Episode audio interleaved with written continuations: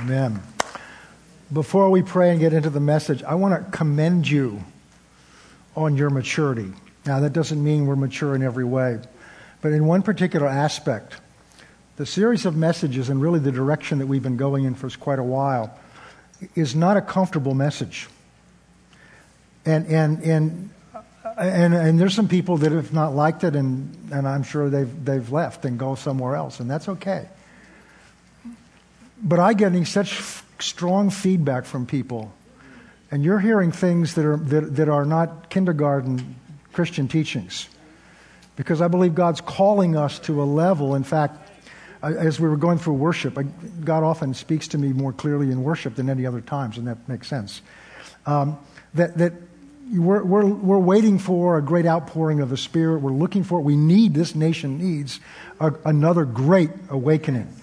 And, and some of the great awakenings we've had before started in New England and in this whole Northeast area. So there are prophecies about it. There have been many prophecies over this church of what God's, and God showed me what He wants to do here in, in a very, very clear and powerful way. And what, well, where is it? And it's just as I said a few minutes earlier, because we, one of the scriptures that's quoted so often in, in, in praying for revival is, is, um, is if my people who are called by my name will humble themselves and pray. And then we go on to, and God will hear their land. But we miss the middle part and turn from there. God's waiting on us. We're not waiting on God. Peter talks about that before the Lord comes, the church is going to be under judgment. Now, judgment doesn't mean condemnation. The judgment means a critical eye from God's word of where we really are and what needs to change. So the things that God's dealing with us about now, the things that God's dealing with me about now, the things that God's dealing with, wants to deal and is dealing with us about now, is to prepare us so God can do in us and through us together what He wants to do. So He's straightening the house up. Not so much with outer things, but with inner things. But what's blessing me is so many people that I'm hearing from are, are, in, are not enjoying it because it's not enjoyable, but are, are grateful for it because people want to hear the truth. Pastor Michael shared with me earlier this week. He was at a, at a, he did a funeral for someone else, and, and, and somebody from another culture came to him and said, I've been watching your pastor on television, and I'm getting so much out of this series and was repeating back to things. And Pastor Michael's comment to me, isn't it wonderful how this message is cross cultural? Well, it's God's gospel is cross cultural. Truth is cross cultural. Because culture, culture is our understanding. God doesn't see us culturally. God sees us as lost or saved. God sees us on the inner, inner man. So I'm saying that to commend you because, because and to understand. You know, I mean, when I met with the elders and said, this is the way I'm going, I know God's telling us to go this. And, and was Gordon Udall turned to me and said, well, Pastor, what if, what if it means we get down to 40 people? And I said, I'm, I want to go with what God's telling us to do. How people respond to it's up to them. But I don't believe that's what's going to happen. So I'm saying that because to commend you, because the fact that you're responding, the fact that you're listening, and some of you may still be struggling with that, but you're here. All right?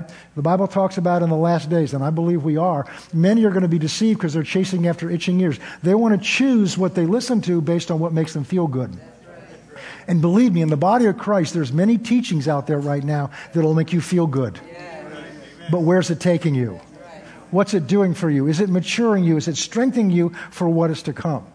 You'll be blessed by Rob Grinley when he came because I was so blessed because God was birthing this in me a year or so ago. It was two years ago. And he came, he just happened to be in town and he just called me up and I just, you know, why don't you preach tonight? And it was a Wednesday night, I think. And he preached on exactly what we're talking about now. He said, God's looking for people among his people that are willing to take up their cross, to deny themselves and to follow me. Some of you remember that message. So God has confirmed this in so many ways. So just here we go. So let's pray. That was the, that wasn't the introduction yet. That was just my heart is just so filled with this. God's doing so many wonderful things in my life and in my family, and, in, in, He's doing them in the church, and He wants to do it for all of us together. So, Father, we thank you for how good you are. Oh Lord, the cross is the measure of your love for us. May that become more and more real to us as we look into your word and we see what you've done. For the love of God's been shed abroad in our hearts by the Holy Ghost. You've proven your love to us, and you put your love for us in our hearts by the Holy Spirit's presence in us. That He would open the eyes of our understanding to see what it is you've done for us on the cross. When, at the right time, when we were without strength, you sent your Son to die for us. For your enemies, you bore our sins you bore the penalty and the cost for our sins in your sinless Son so that you might redeem us. And Lord, you've called us to take up our cross and to follow Jesus. And so we're here today to continue to learn how to do that in our everyday life, in the choices that we make, in the, in the things that we say, and the things that we do. But we need your help. But we thank you that we're not helpless, we're not without help because you've given us the great helper to live inside of us, the Holy Spirit, to help us to see, to help us to hear, and to enable us to follow through on what you're calling us to do. So we look to him right now. We look to him because your word says, Eyes have not seen, ears have not heard, nor has it entered into the hearts of men all that God has prepared for those who love him. But your spirit's been given to us to search the depths of the Father's heart to reveal those things to us. And today we ask for the Holy Spirit to do just that, to take the Word, the Word that's written on these pages, the Word that's written in our hearts, the words you're writing in my heart, and to breathe life into our hearts through these words. And for that, we give you thanks in Jesus' name. We thank you, Father, that everything you say to us and everything you do to us is out of and because you love us beyond anything we can begin to imagine. And so we trust you. And we thank you for it in Jesus' name. Amen. Well, what we're talking about is the simplicity. I love what that song was that we just heard from Danny Gokey. Go back to ground zero. It's the simplicity that Paul tells at one point. He says, I'm concerned for you, Corinthians, lest the serpent has deceived you from the simplicity of the gospel. It is so simple. We complicate it to avoid it in many cases.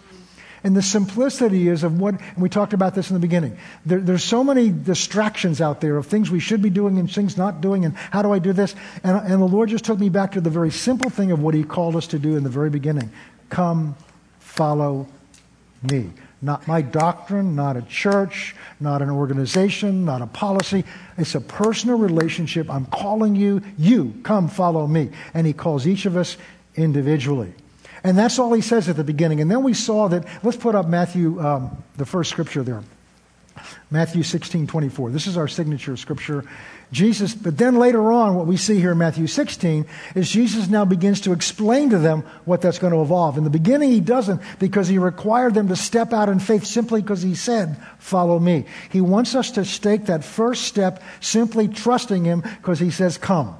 But now he begins to explain to them what this means. Jesus said to his disciples, If anyone desires to come after me, let him do two things. Number one, deny himself. We talked about that already. That doesn't mean kill yourself. It doesn't mean cease to exist. It doesn't mean destroy your personality. It doesn't mean hide in a monastery. What it means is to deny yourself the right to act, think, and speak as if you live separate outside of Christ. Because if any man be in Christ, he's a new creature. We spent a lot of time going over the fact that you are in Christ. And therefore, because you're in Christ, everything you do or see has to be seen in and through him. It changes how you see people you don't like because you have to see them in him. It changes how you talk to people you don't want to talk to because you have to do, I had to do a situation yesterday that was difficult for me to do. And the, what gave me the strength and the peace to do it is instead of doing it on my own, I did it in Christ. And the power and the ability and the peace was there to do it. So it's a daily exercise. But then the next thing he says, that's not enough. You've got to take up his cross and follow me. We talked about that. Both of these sound scary until we realize the one who's calling us to do this loves us more than we'll ever begin to. Has already paid his life for us. So he's not calling us into something that's going to hurt us. He's calling into us to something that ultimately is going to be a blessing to us. But the biggest blessing is that through us, he's going to be able to bless others. But then we began to notice Jesus doesn't say, Take up my cross. He says, Take up your cross, which implies that there's a cross for each one of us And it may not be the exact same cross. That does not mean that every one of us is going to get scourged, physically nailed to a piece of wood, and hung up naked publicly in front of everybody. There were some of those disciples that that's happened to, and there are many that something like that's happened to, but that's, a, that's because that's what God called them to do. But taking up your cross is what He's called us to do. Taking up my cross. Now, the cross and the denying ourselves and the cross, and we have to keep coming back to this, is simply a function of following him. Because to follow him, we have to go where he goes. To follow him, we do what he did. So, one of the things that this eliminates is your cross is not sickness and disease. Cancer is not your cross to bear. Because Jesus didn't bear cancer, he didn't bear sickness and disease. So Jesus bore some things as a substitute for us so we don't have to go through that. He bore our sicknesses and carried our diseases, but he never tells us to bear them.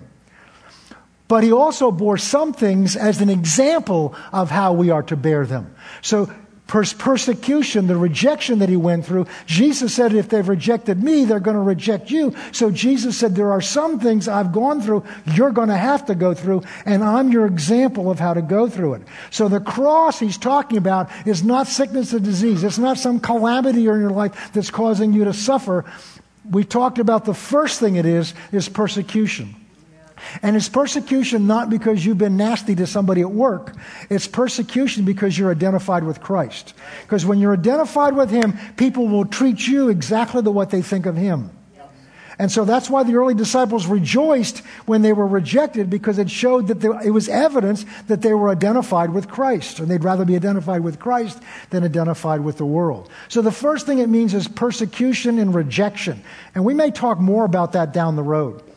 But then the next thing it has to do with, it has to do with how, we, and see, those are things that, you know, other of our brothers and sisters in other parts of the world are dealing with that today. And, and although the climate for Christians has changed here and changing, it's, we're not at the point where we're afraid that the police are going to come in here and arrest us today because we're gathering in the name of Christ. That day could come. So if that day comes, this whole series is preparing us for that.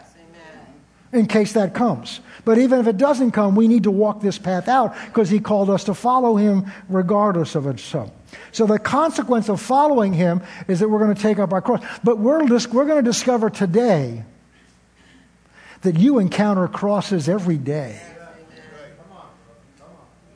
But we don't think of them as crosses because where God's, we run into crosses is with each other. And you get up in the morning, and you roll over and you say, Good morning, dear, you may run into a cross you have to bear.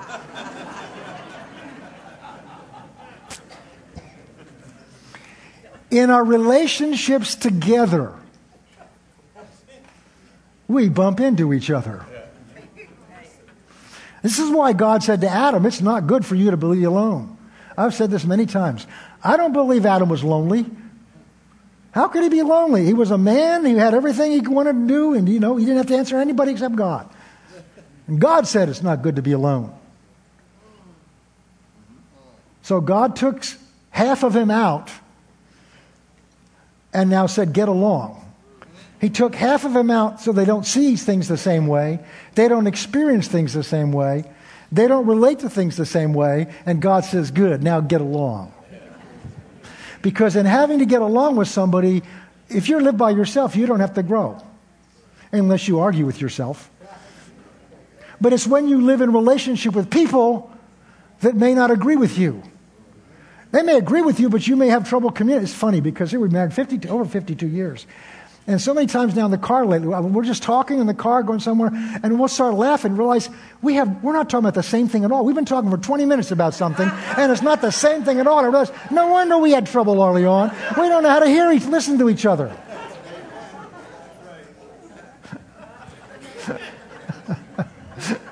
now we've grown because there's a time when we wouldn't have laughed at that. We would have gotten upset at that. But it's just funny. It's like, no wonder we don't understand each other. We're not even talking about the same thing. And that's after 52 years. so, we're going to learn how to take up our cross as we relate to one another. And then what we're going to grow from this is we're going to learn another week or so how to take up our cross when we relate to the world.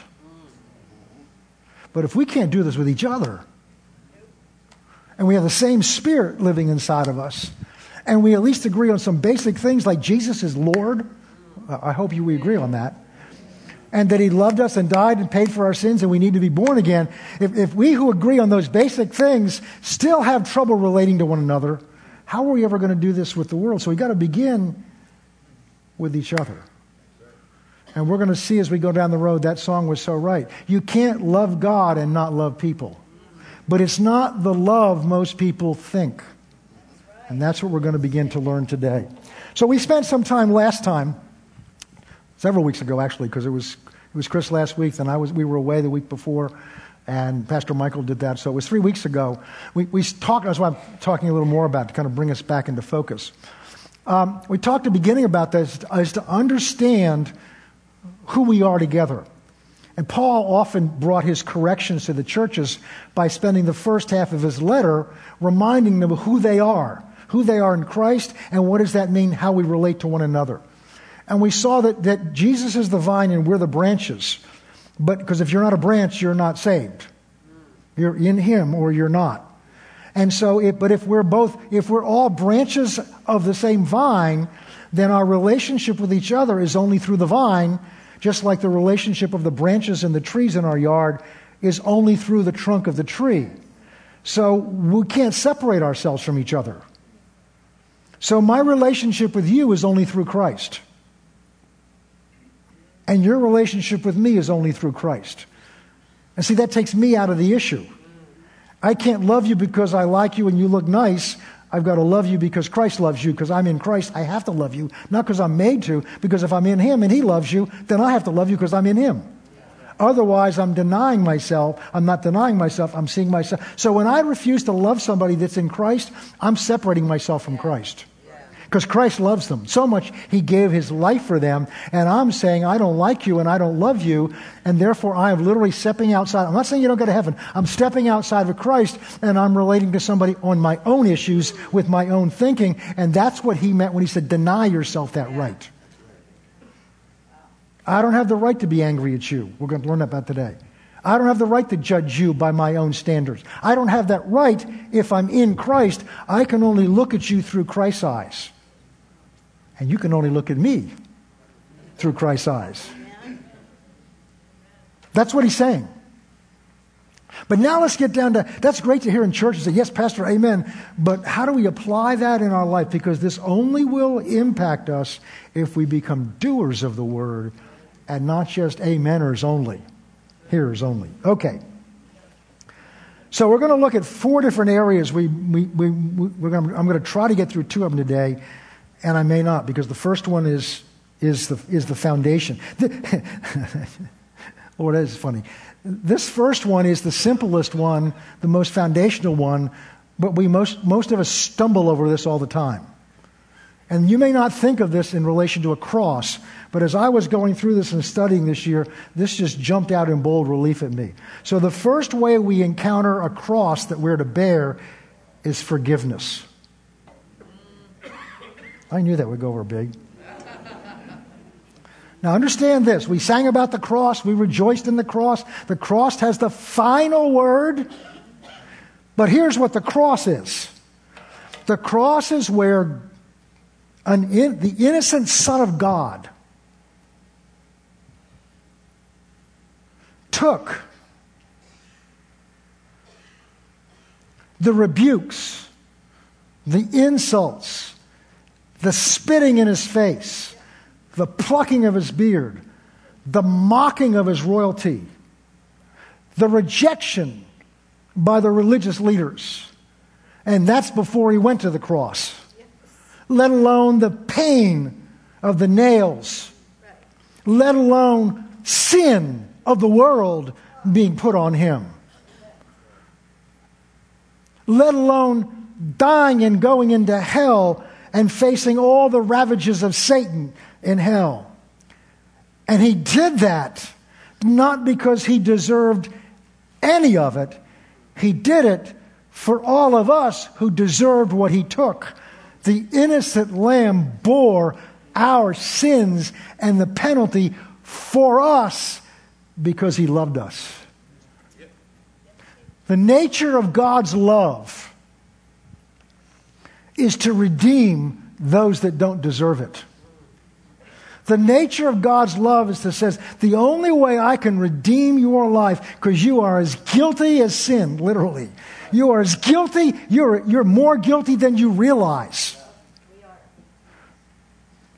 And under the judicial system of heaven, you deserve the eternity of suffering in hell. You earned it yourself. The first time you opened your mouth, probably. the attitudes of our heart. See, I struggled with this because I thought I was a good person. Some of you I knew was going to go to hell, but I thought I was a good person. and what I didn't realize is the pride in that. What I didn't realize is the real issue isn't whether I smoked or drank or, you know, and those things, they're bad for you. They're not good. Don't do them. All right? But the real root of sin is self. Even now, I discover some of the root of my love for God is what He does for me. Even our, our, our good deeds are so often motivated by what it means about me. Well, I've been good today. That's selfish. That's self centered. That's not doing our good deeds because we love God with all our heart. That's I love me with all my heart, and I hope God likes what I just did and approves of what I just did.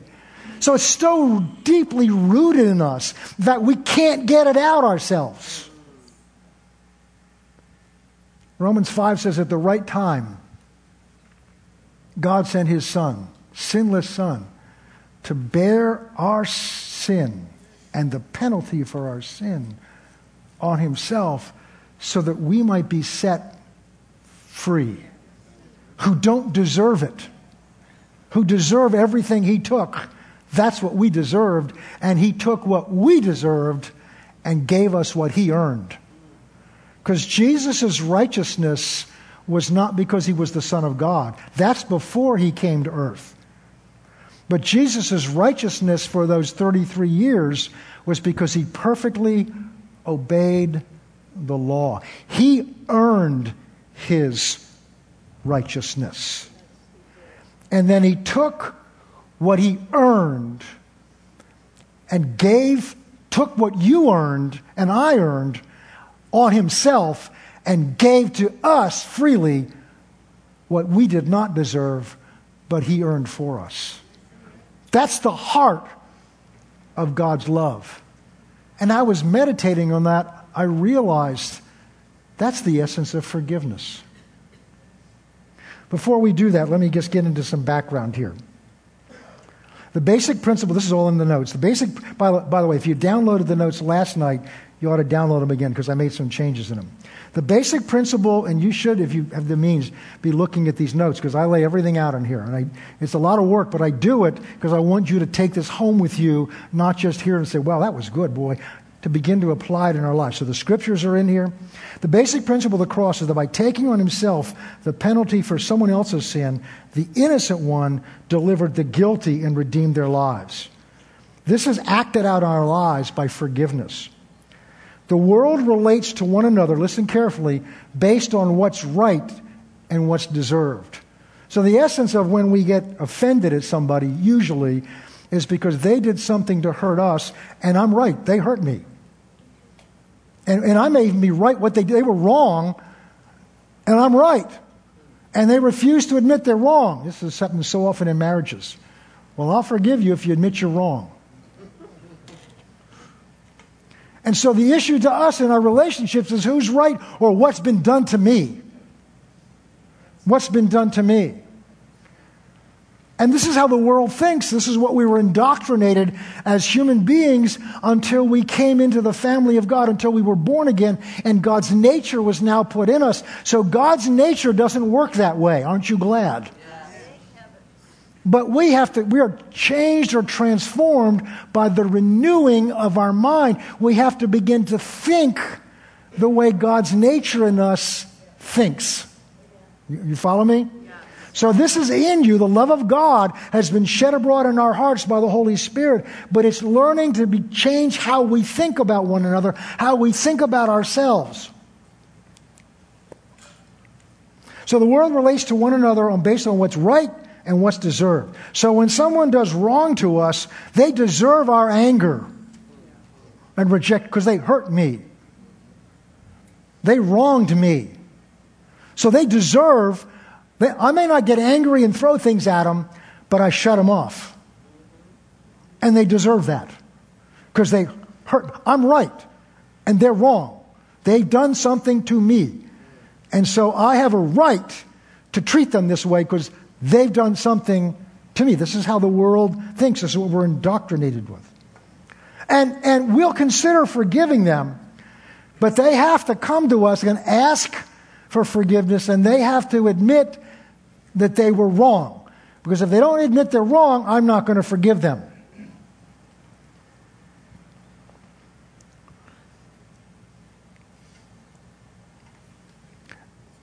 Well, I'm going to stick this in there. So, you know, you know, your mind goes forward, well, but in order for God's forgiveness, we have to admit we were wrong. Yeah, but He paid for your forgiveness before you ever admitted it. When, he for, when you confess your sin is not when He forgives you. That's got to sink into somebody. When He forgives you, listen carefully, when you, ask, when you confess your sin to Him is not when He forgives you. It's when you receive and accept the forgiveness He paid for 2,000 years ago. So I can forgive somebody that doesn't ask me to forgive them because it keeps my heart right towards them. I told you this it's going to be popular. But this is, this is critical. Listen, this is critical to your health. One of the biggest reasons Christians are sick is because we're not walking in this. 1 Corinthians 11, Paul talking about communion. And you don't hear this preached much, although I preached it several times. He says, the reason many of many of you are sick, and some have gone to sleep, died, it's because you've not rightfully discerned the body of Christ. Not just the element you're eating, but that's to remind you of who we are together. That we are together the body of Christ. And when I walk in strife with one of you, or you walk in strife with me, or I hold something against somebody in the body of Christ, I am opening a door to Satan. It undermines your faith. Uh, Mark 11, 23 and 24. The great Brother Hagin scriptures, the ones he wrote. No, he didn't write them. You know, about faith, the essence of what faith is, whatsoever things you desire when you pray, believe you have received them and you shall have them. But the next verse it says, But if you have something against your brother, stand forgiving them, or God won't forgive you. And the amazing thing is, this is only the first step. And so many Christians are having trouble going,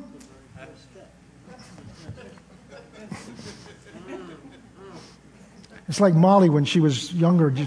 She just turned a year, a year old a few weeks ago. You know, she look at steps and go. so many, the first step of forgiving, so many Christians, I, I just, like and there's other steps beyond that God's calling us to. So it's time we take the first step.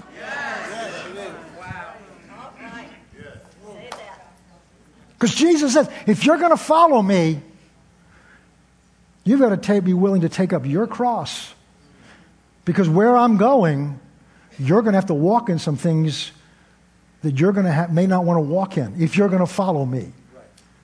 Because right. to follow him, we've got to be willing to do what he did. All right. And there's some things we've got coming down the road for you that, that, that are going to, we're going to, there's some, I'm still working on some of the minor details, but I'm going to put in your hands and we're going to be, have a means of actually together learning to walk this out in your life together, on your job, in, with your family. That's where it gets real fun. All right? I'm going to give you some tools where you can learn, and we're going to do this together, where you can not just hear a good sermon and take some notes, you're going to have the opportunity to go apply it in your life, and it will change this church forever. It will change this church forever, which means it will change you forever.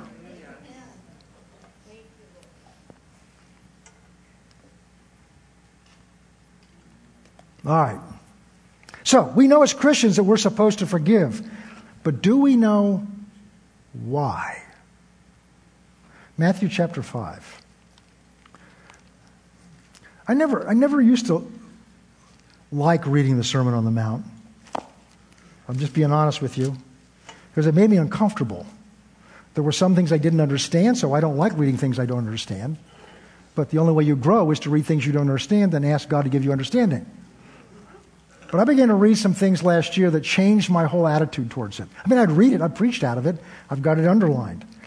But it began to open my eyes because what Jesus does is Jesus begins his ministry, baptized in the Holy Spirit, begins to call his disciples. He's going about doing healing in all of Galilee, going into all the synagogues, preaching the good news of the kingdom, and healing every kind of sickness and every kind of disease. And then a huge crowd gathers. And if you read Matthew 5, the beginning, Jesus, when the crowd gathers, he begins to withdraw up the mountain, and, and those, his disciples, and at that point he hadn't called them specifically, they come up with him, and he now starts teaching them about the kingdom of God. He starts laying out what some call the constitution for the, of the kingdom of God. This is what God is like. And he begins by talking about you know, the Beatitudes, and we're not, we're not going to go into that right now.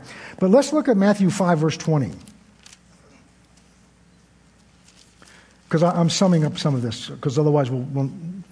For this I say unto you, unless your righteousness exceeds or goes beyond the righteousness of the scribes and Pharisees, you shall by no means enter the kingdom of heaven. Now, the Pharisees and the Sadducees were, were always talked about the law. They were the enforcers of the law, and they had taken the Ten Commandments and some other things God said and come up with 613 rules, some of which they kept and some of which they didn't. And Jesus saying, no, no, no. What they've told you, if that's what you do, it's not enough. You've got to go beyond that. And then he begins a series of contrasts or comparisons. He'll say, You have heard it said referring to what they taught them. So he talks about, you know, he talks about, uh, uh, you have heard it said. And then he says, but I say unto you. And we're going to look at some of those in a minute. So Jesus saying what the law taught you. By the way, he begins this by saying, I did not come, I did not come to destroy or remove the law. Because there's teaching out there that that's what he did. But I came to fulfill it. Jesus fulfilled the law. And by doing so, he says the law is holy. Because we're taught nowadays, you know, we don't live under the law. We don't live under the law the way the law was used in the Old Testament, but we don't get rid of the law either. Because if we get rid of the law, we live in something called cheap grace. And there's a lot of that teaching out there right now. Grace means God's done everything for us, and we just can sit back and do whatever we want, live any way we want, because God loves us so much. And you know where that eventually heads? There's some major teachers out there that have taught if God loves us so much, He would never send anybody to hell because He's a loving God. Now, what you're doing is you're taking what the Word says, and man's adding his own extrapolation to it and getting way, once you get away from the Word, and add man's interpretation and ideas to it, now you begin to open a door, and there's an enemy out there that'll just take you on this rabbit trail and bring many people with you. So we've got to always go back to what Jesus says, to the Word. So let's look at one of these, a couple of these. Verse 21. You heard it said that those of days of old, you shall not murder, but whoever murders will be in danger of judgment. But I say unto you, Whoever's angry with his brother without cause. Now, the words without cause are not in some of the best translations because that waters this down a little bit. So if, if you're angry with your brother, shall be in danger of judgment. Oh, you shall not commit murder. So Jesus is, is, is, is equating anger. Now, that's not a burst of anger, that's holding on to anger. He's equating holding on to anger against somebody as murder. Because I'm sure, I hope 100% of you, there may be an exception, but God loves you, have never physically committed murder in here. But Jesus is raising the standard because he's talking about relationships among the body together. When you hold anger against somebody, he says that's equivalent of murder. Well, we'll see why in a minute. Whoever says to his brother, Raca, oh, probably none of you have ever said, Racha! but the New Living Translation says, idiot. Because Racha was an Aramaic term of derision, means stupid, empty headed, literally. So in our parlance, in our vernacular, it's calling somebody stupid, it's calling them a name. So that's, I didn't really mean it. But you've heard it said in days of old. But I say your righteousness has to exceed the righteousness of the scribes and the Pharisees.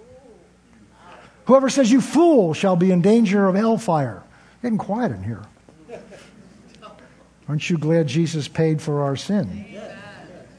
Verse 23. Therefore, if you bring your gift to the altar and there remember, now this, this applies to worship, and there remember that your brother has something against you, leave your gift before the altar, go your way, and first be reconciled to your brother, and then come and offer the gift. It goes on to say, agree with your adversary. So, what Jesus is saying to here is, you cannot worship. I mean, we can sing beautiful songs, tears can come down our cheeks, we can experience our own emotions, but worship is not about you. Worship is not, boy, wasn't that good? I got a lot out of that. Now, praise and worship, we can praise and, thanksgiving, yeah, but worship is a communion with God whereby there's a connection with Him. There's a communion with Him that's, that's intimate. A loving heart reaching out to Him and a loving heart of His reaching down and connecting between them. And Jesus saying that can't happen if you're angry at your brother. Because if you're angry at your brother, you're also angry at God. Because your brother is one with God. This all comes back to this identity. If I'm in Christ, the way you treat me is the way you treat him. If you're in Christ, the way I treat you is the way I treat him. Didn't Jesus say, if you've done it unto the least of these, you've done it unto me? See, this image, well, Jesus is in heaven, the Holy Spirit's here, and I can do what I want to do down here as long as I love Him, give my tithes, do all those things. No, no, no, no. The way we relate to each other is a direct revelation of what we think of Him. Getting very quiet. Yes. And here, I mean, isn't, isn't that what John says? How can you say you love your brother? How, I mean, how can you say you love God when you hate your brother, who God made? And who he gave his son's life for, and who is one with him through Christ. How can you say you hate him? Because to hate him, you've got to hate the Christ he's in. See, when we see each other separate, we can do those things. This is why this is so powerful, an understanding. When we see ourselves separate, then I can do what I want with you. It's, you know, I'll get forgiveness. Pastor Sam, you say, I'll, I'll, I'll murder now and get forgiveness later. You know, no. It's what, it's, it's the way we treat each other. We see each other as separate. Christ is in heaven, and we're here to relate to each other. No, Christ is here in this room today as we have come together, the body of Christ. It's not a symbol, it is a literal spiritual truth. And so the way we respond, the way we treat, the way we see one another is directly how we see Him. But we want to separate people from Him so we can give them the peace of our mind we can't afford to lose.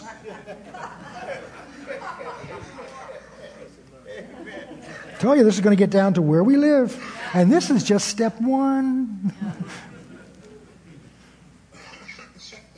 Verse 21, we sing, resolve anger, resolve these issues before worshiping. Our relationship with each other affect our fellowship with God. It doesn't affect whether you're saved, but it affects your communion with Him and your fellowship with Him.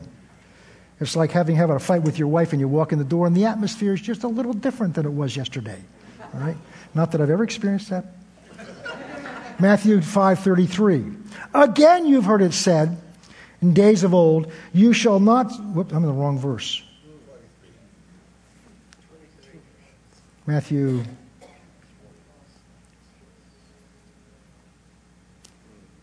was the right verse this morning. Oh, verse 38 is what it should be. I gave them 33. You've heard it said, an eye for an eye and a tooth for a tooth. That's revenge. And the basis of that is just what I said a few minutes earlier. An eye for an eye. You did something to me, I'm going to do it to you. In fact, if I'm really clever, I'll do it to you before you do it to me if I sense it's coming.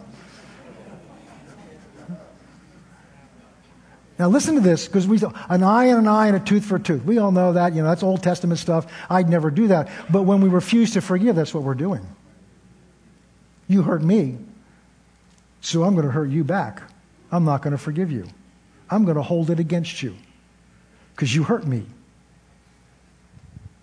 That's an eye and an eye. That's revenge. We never think of it in terms of revenge.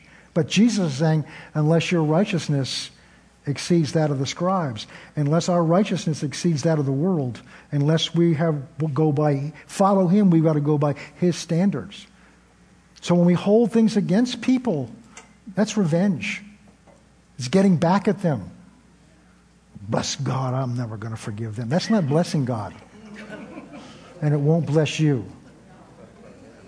See, it's not just we're supposed to forgive. We need to understand why forgiveness is, a res- is the result of following Him. Otherwise, so I can go, all right, I've forgiven everybody in here, so I can now do what I want to do. No, that's just a component of following Him. It is a consequence, it is the fruit of following Him. I can't follow Him if I don't forgive. I can't. Because that's what He's done. And we're going to see how in a minute, because it's going to get more fun. Let's go down to uh, verse 43 because there's more in 38 I don't want to get into right now. You have heard it said, there he goes again, you shall love your neighbor and hate your enemy. But I say to you, now, this is the first time love is used in this sermon. And now he's going to begin to define by practical application what love is, what God's love is like. I say unto you, love your enemies. Well, wait a minute, that doesn't make sense because my enemy's trying to hurt me. My enemy's against me. Why would I love my enemies? You've heard it said. That's the Old Testament. But I said, You love your enemies, bless those who curse you, do good to those who hate you, and pray for those, not that God will get them, pray for those who spitefully use you and persecute you.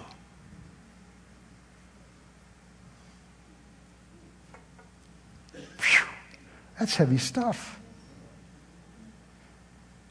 See, eye for an eye is the world's concept of justice. We get what we deserve. And we may not, we may not physically strike back, but we want them to suffer. And I've been there. Boy, I've, you know, I can't let them off the hook this easily. I've suffered through this. I went through this suffering because of what they did, and I'm going to just let them off the hook that easily?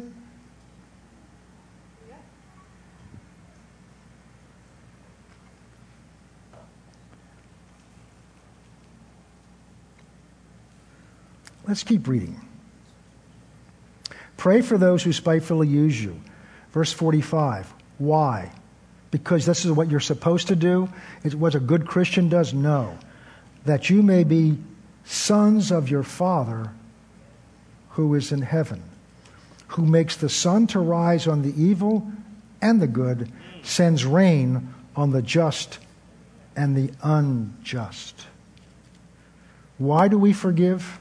Because we're supposed to? Yeah, but it's more than that. If you just forgive because you're supposed to, you may have some day when that's just hard to do. And you'll miss it, what Jesus is saying here. Jesus is saying here that when you do this, you're acting like your Father. Remember, it's all talking about love. This is what His love is like, and this is what His love did for you and me. Because in each one of these cases, you could put your name in there and His name. We were His enemy, Romans 5 says, While we were yet enemies, Christ died for us, the just for the unjust. While we're ungodly, Christ, God gave his son's life for us. See, what we, we, we all know that Jesus came so that we could be forgiven. But God did not, God could not forgive you just because he loves you. Listen carefully. God could not forgive you just because he loves you. Because if he, because that's like we so many parents do. They forgive their children by just looking the other way. Well, that's okay. I know I told you if you did it again, you get a spanking. Actually, say spanking in church. My goodness. If you, I know, I know in love. I know I said that, but uh, you know, I, I just want you to know I love you. But if God did that, he stopped being God. There's a verse in Romans where it says he's, that he might be just and the justifier of those that are in Christ Jesus. So God had to find a way that he could stay just and holy and not bend his standards and yet redeem you and me. And the only way he could do that is by acting at a level of love that this world can't understand unless it experiences it. God said, I will come and I will come as an innocent lamb and I will take everything you deserve on me who deserves none of it. And I will give you what you don't deserve my righteousness and my holiness. So, in forgiving us, God didn't just say, okay, I forgive you. God paid. He took upon himself what we did wrong. And when you forgive your brother and sister, what you're doing is you're taking on yourself what they did wrong, and by doing that, you're freeing them of the guilt of it. It is an act of love. I had thought of an example, and then I forgot to do anything about it. And I was going to have Danny or maybe somebody else I'd want to bless come up here. I was going to bring one of our trash bags from home, filled with trash. And I was going to carry it around because what happens is the reason people hurt you is they're hurting. The reason people are hurt, hurt you, even Christians, is because there's something wrong inside of them. And so what happens is because they're hurting and they're carrying this hurt around, when they run into us, the garbage that's in their trash can comes out on us. So what do we want to do? We want to pick the garbage up and give it back to them because it's their garbage and I didn't deserve that garbage. It's their garbage. So I'm going to throw it back on them because they should have had better control of it than to spill some of it over on me. But what the cross does is the cross says, because I love you and because I love Jesus, pour that garbage out on me I'll bear your garbage so that you can be free of it. But I'm telling you, you step into this, then you step into Christ at another level. You step into the experience of His love flowing out of you at another level. I've done that in cases with people.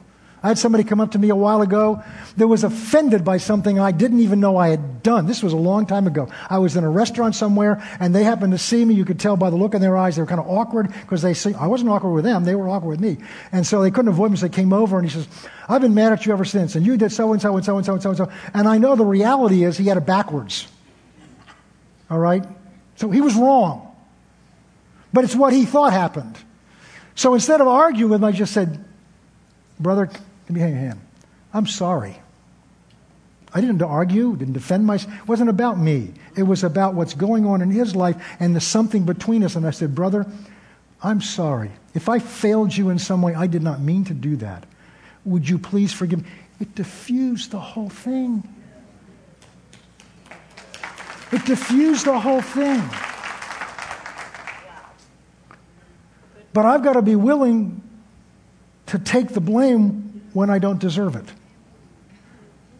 And you know, as Christians in ministry together, as Christians in church together, we're going to bump into each other. That's what you learn in a family when you have more than one child, right? They bump into each other. And, and, and God's. Uh, oh, Lord. I'm not even halfway through this part of the message. But this is so important. Years ago, we had another dog, Mandy, and and I, I, she was unruly, and it's a long story. And, and, and so I decided to take her to obedience school so that she'd learn obedience. And I discovered the first day it was not to, for her to learn obedience, it was for me to learn obedience so I could teach her obedience. And in this class, she was the smallest dog by far, and there was two big, bunch of German shepherds, and in most cases, they were women that had brought the German shepherds in. And I knew the situation is the father was frustrated with it, so he told her to take the dog on Saturday so he could go play golf or something. So he to take her to take the dog and get the dog straightened out. So you got these two German shepherds at a break are going at each other. And the women are trying to pull these dogs apart. See, that's our instinct, is to avoid the conflict. And the owner came over and says, No, no, no, no, no, no, no. And he took the dogs by their, by their, by their leashes and he, he brought them together face to face, like that. And he just shook them like this and picked them up and said, No! And put them down. And they both looked at him like this. he said, If we don't confront that now, this will be a distraction throughout all the classes. I learned a lesson. I don't like conflict. We can't let, but when there's, we're going to bump into each other. We're going to disagree. We're going to misunderstand each other. All right? But when we do that, we got to deal with the issue, and it starts by forgiveness, not who's right or who's wrong. You notice how few times God cares about who's right? Yeah. Jesus' commandment is, and this is my commandment, that you always be right. Isn't that what it says? I thought that's what it must be because that's the way most Christians are. This is my commandment. Well, you're not right. I'm right about this. This is no, no, no, no. This is my commandment that you love one another. And just so there's no mistaking it, as I have loved you. Now let's talk about who's right and who's wrong between me and Jesus.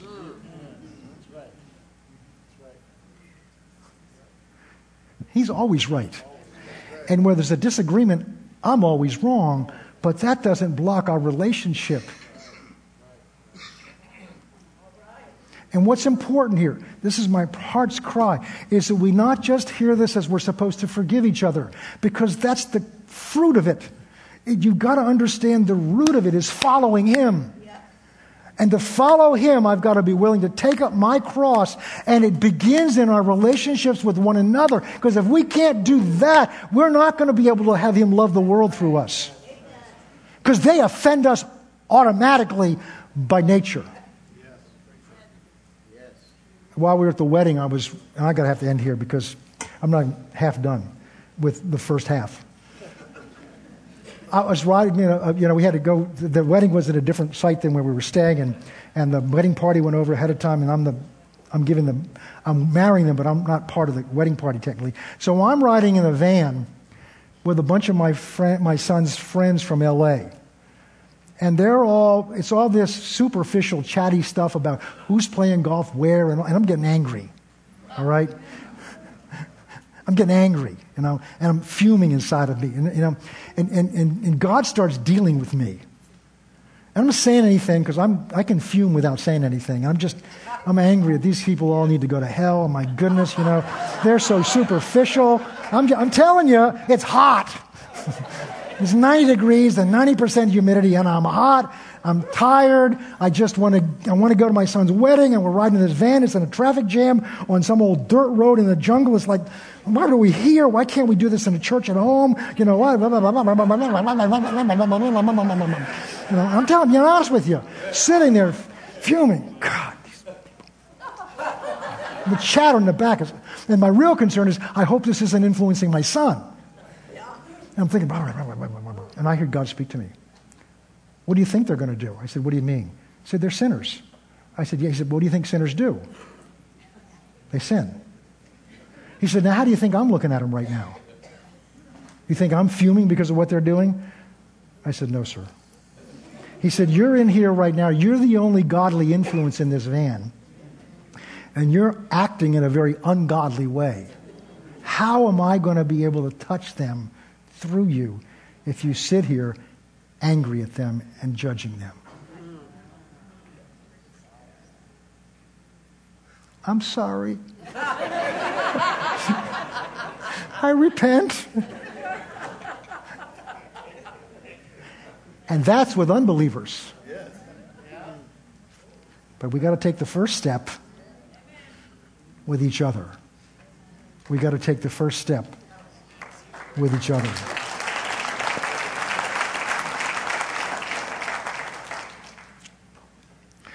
One last scripture, then we'll, we'll have to end. And that will end this. Romans 12. Romans 12 starts by saying, as a result of God's mercy, there's two things we need to do. We need to present our bodies a living sacrifice, and then we need to be transformed by the renewing of our mind. And the rest of that chapter is an application of how we are transformed and how we need to think differently. So here's, we're going to look at verse 17.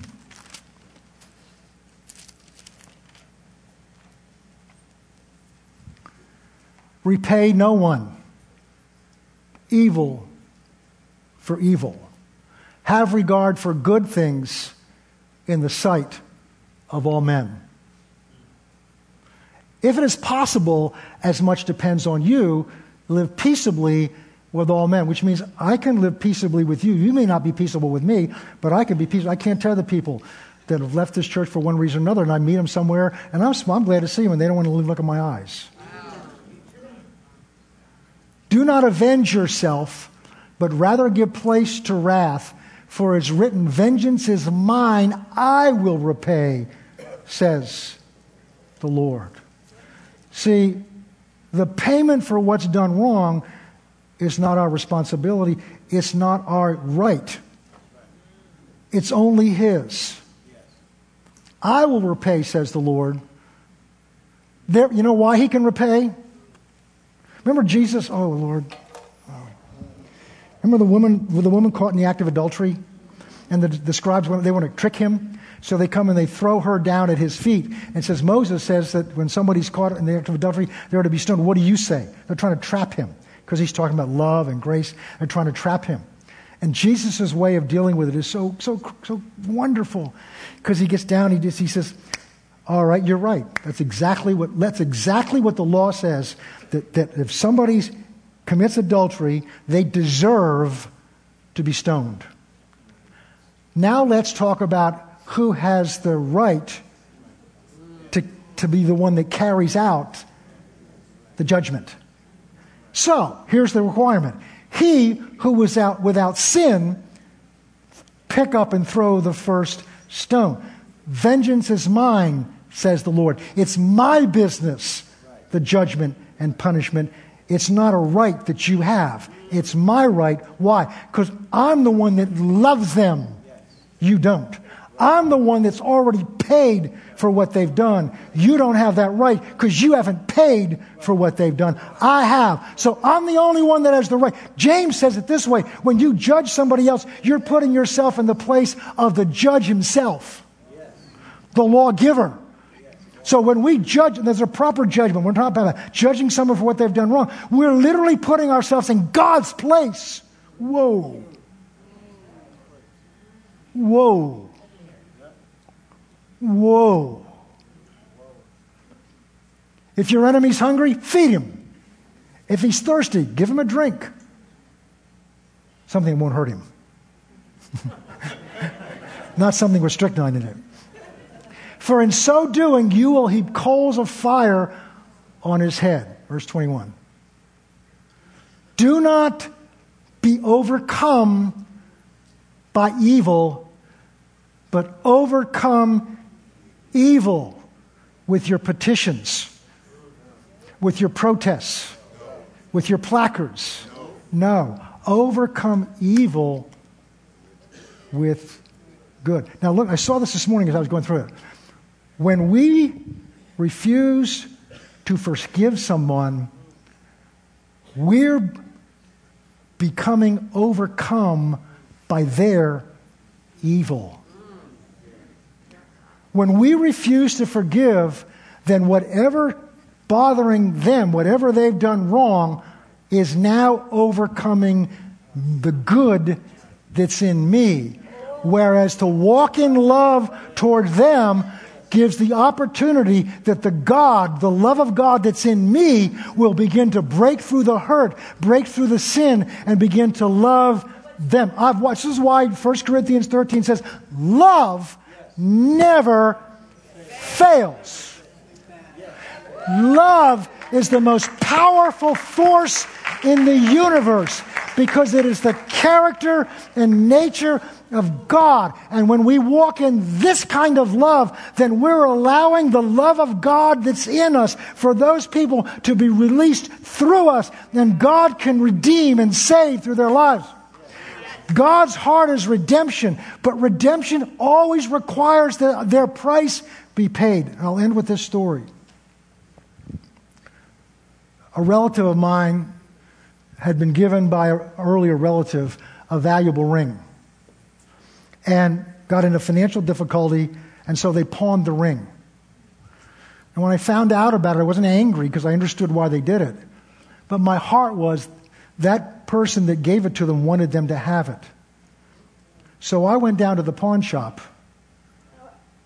and I bought that ring back. I paid their debt and then I gave the ring to the person that owed the debt. That's what redemption is. And God's heart is to redeem that nasty boss. God's heart is to redeem that brother or sister in Christ who hasn't treated you right. God, and the, but the only way to redeem that, His love already has, but their experience of His love has got to come through you and me. And now you see why Satan works so hard. He knows that we all use the, the expression, he knows the buttons to push. Well, I've only got one button. It's my belly button. All right? But what it means is he knows us to know what can get at our flesh.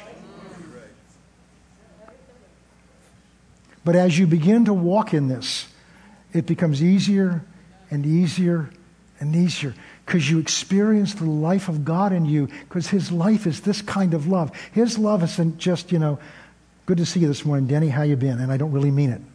I, I mean it, but you know, all right? That's what I've said before. He just rang in me the other day when we were talking on a Sunday morning here. We've got to get past the place of just getting along. It's not just getting along. I can get along if you sit over there and I sit over here. We can get along. We just don't get run into each other. All right? We're not called to get along. We're one body. We're one body. We're one body, and that body is His. In order to follow Him, Jesus said, I have to be able to bear your cross. I have to be willing to take your hurt when it's expressed against me, when your garbage spills out on me, instead of throwing it back at you because I didn't deserve that garbage. I've got to be willing to help you, relieve you of that bag of trash so that you can be free. But as I do that, I'm not going to end up with that trash all over me because I'm stepping into the love of God that cleanses and frees and sets free. We need to end here. This is just the first. This is the baby step. This is the baby step. This is the baby step. We have some growing to do together. Father, we thank you today. Lord, I want to take a moment right now and I want to allow your Holy Spirit to begin to, to touch our hearts. Yeah, sure. Maybe there's someone here, this, maybe you're here this morning, and there's probably many people. And as, as you've been listening to this, you may be aware of something that someone you haven't forgiven. Maybe it's somebody that's asked you to forgive them, and, and you may have said the words, but your heart wasn't really in it because every time you see them or hear their name, there's a twinge in you. It's because it's not fully released yet. Because you may have forgiven them with your mind, but you've not understood what forgiveness was. I'm willing, because I love them, to bear on me that what they've done that, I, that they may be free. Because Jesus did that for me. Maybe there's somebody that you're angry at and they've never asked you to forgive him, and you may never have a chance to do that physically with them. Or maybe it's a relative that has already gone, they're already died. But there's an anger in you, there's unforgiveness in you. Here's what I believe God wants you to do. In the moment we're going to take now, either God's going to give you an idea or you're going to get some idea of, of somehow where you can take a step to resolve that. Maybe it's to pick up a phone. I had God do with me two years ago. Somebody, I did something 30 years ago that deeply hurt them, and I had forgotten all about them, how it affected them. And God dealt with me to call them and ask for their forgiveness 30 years later. And it wasn't easy to find them. And I was trying to find every excuse I could why I couldn't find them. And, but God said that you've got to do the best you can. And I finally made connection with them. And the moment I said to them, I'm sorry for what I did, I forgive you, I felt such a release in me. And that person was so gracious, so kind. I'm telling you, this is so important. So, whatever you're thinking of, whoever it is right now, God's going to give you something to do. Whether it's to write a letter, an email, to open something up. And if this is somebody that's already gone on, he may have you just write a letter to them, even though they're gone. May write a letter to them, but pour your heart out to them and ask for forgiveness. Or if they need to forgive you, you need to receive their, for, their you need to forgive them. That's what I'm talking about. Take just a moment. Let the Holy Spirit work. This is so crucial.